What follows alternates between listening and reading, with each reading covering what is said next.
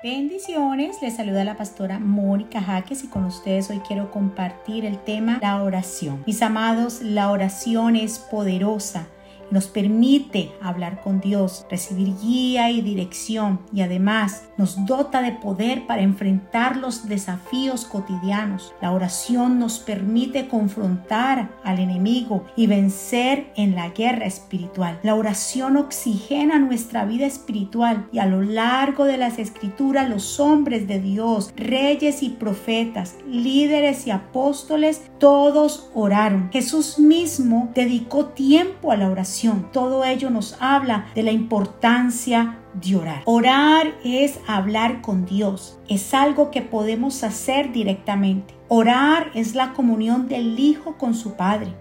No se necesita un lenguaje particular, ni un lugar determinado, ni una posición especial.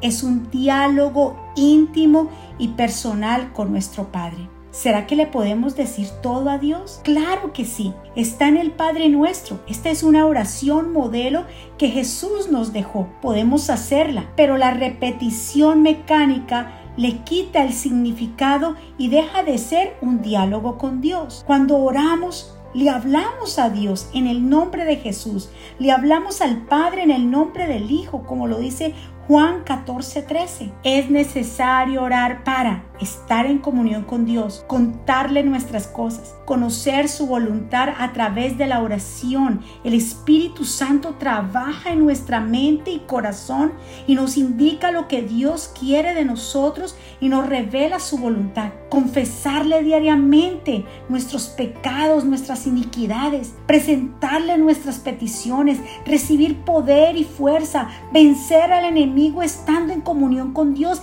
El diablo es derrotado en sus intentos de perjudicarnos. La Biblia dice que Jesús oró, está en Mateo 14, 23, que Jesús también mandó a orar, Lucas 18, 1. Jesús aseguró que la oración sería respondida y lo vemos en Juan capítulo 15, verso 7. Mis amados, recordemos algo, la oración no debe ser una lista de pedidos. En la oración personal no debemos hablar solamente de nosotros, es un diálogo con Él. Dios escucha las oraciones cortas, pero si queremos una bendición grande, debemos orar bastante.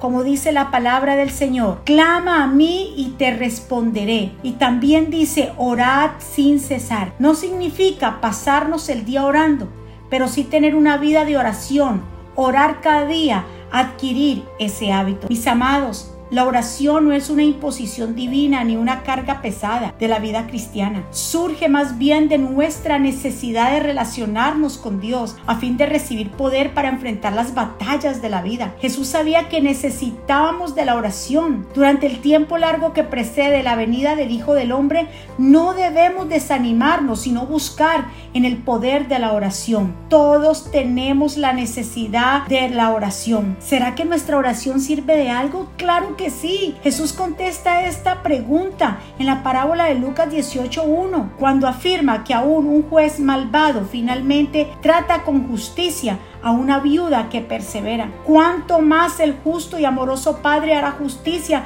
a los que continuamente claman a Él de día y de noche. Jesús nos enseña que Dios no decepcionará a ninguno de sus elegidos. Lo que Dios demanda es que su pueblo persevere en pedirle con sinceridad. Necesitamos la oración. Todos tenemos necesidad de la oración. Por esto el Señor hace de ella no una opción, sino una ordenanza para nuestro propio beneficio. Lo vemos Primera de Crónicas 16, 11. Y en Mateo 7, 7 el Señor nos habla de orar con perseverancia. Es como la triple exhortación. Pidan, busquen, llamen. Concierne a la satisfacción de toda necesidad. Pedir implica humildad y conciencia de necesidad. Pedir presupone la fe en un Dios personal con el cual podemos comunicarnos. Cuando uno pide, espera una respuesta. El tener esa fe hace que la oración sea cálida y personal. Buscar es pedir y actuar. No basta la petición ferviente. Debemos estar activos en el esfuerzo por obtener el poder para perseverar. Cuando uno ora, entonces también escudriña la palabra del Señor asiste también con regularidad, se congrega en la iglesia y sobre todo tratar de vivir en armonía con la voluntad de Dios revelada en su palabra. Llamar es pedir, más actuar, perseverar. Uno llama a una puerta repetidas veces hasta que le abran. Sin embargo, la perseverancia ya está implícita en los tres imperativos porque todos están en tiempo presente. La idea bíblica de llamar en sí misma ya implica perseverancia.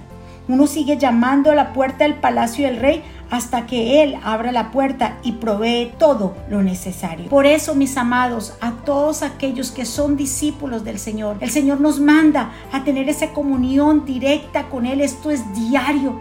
La oración es como el pan de cada día. La oración debe ser esa necesidad de hablar con nuestro Padre, de comunicarnos con Él porque lo necesitamos. Si has dejado de orar, yo te invito que en este día que comiences a clamar a Él porque solamente clamando a Él se te abren puertas, porque solamente clamando a Él vas a poder ver los milagros, lo que tú no has visto, lo que ojo no vio, ni oído escuchó, ni ha llegado a corazón de hombre, son las cosas que Dios tiene preparados para su pueblo. Así que yo te invito en este día para que abras tu corazón y permitas que el Espíritu Santo de Dios pueda entrar a tu vida, para que vuelvas a tener esa comunión con Dios. De pronto yo no sé qué fue lo que pasó, qué ruptura hubo en la comunión tuya con Dios. Dios siempre ha estado esperando por ti. Te invito que en este día puedas decirle, Señor, edme aquí. Yo quiero que entres a mi vida. Yo quiero volver a establecer esa comunión contigo. Yo vuelvo de nuevo a la oración porque te necesito. Mis amados, la oración da discernimiento. Puedes entonces discernir los ataques. Puedes discernir lo que se está mirando, sintiendo, escuchando en el ámbito espiritual. Si eres una persona que habla todos los días con Dios, no dejes la oración. La oración